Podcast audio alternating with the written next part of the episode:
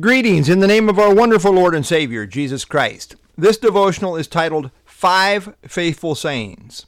Five times in the pastoral epistles, Paul says, This is a faithful saying. See 1 Timothy 1 15, 16, 1 Timothy 3 1, 1 Timothy 4 9, 2 Timothy 2 11, and Titus 3 8.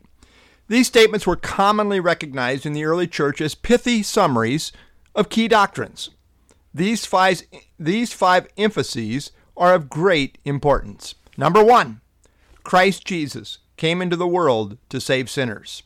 1 Timothy 5, 1 Timothy 1, rather, 5, 15 and 16.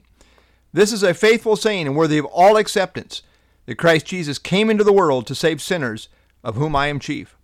However, for this reason I obtained mercy, that in me first Jesus Christ might show all long suffering as a pattern to those who are going to believe on him for everlasting life. Number two, if anyone aspires to the office of overseer, he desires a noble task. 1 Timothy 3 1. This is a faithful saying. If a man desires the position of a bishop, he desires a good work. Number three, godliness has great value in time and eternity. 1 Timothy 4 8 and 9. For bodily exercise profits a little, but godliness is profitable for all things, having promise of the life that now is and of that which is to come. This is a faithful saying and worthy of all acceptance.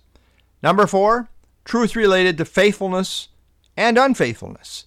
2 Timothy 2 11 and 12. This is a faithful saying, for if we died with him, we shall also live with him.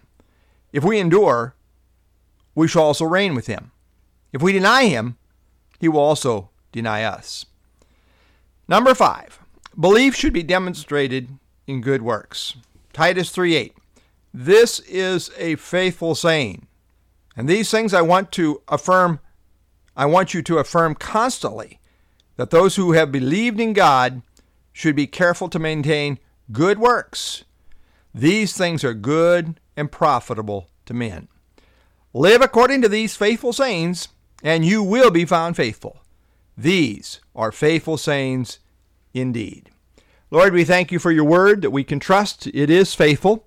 And we thank you for these five faithful uh, emphases that really make a, a poignant point in terms of how we should live and believe.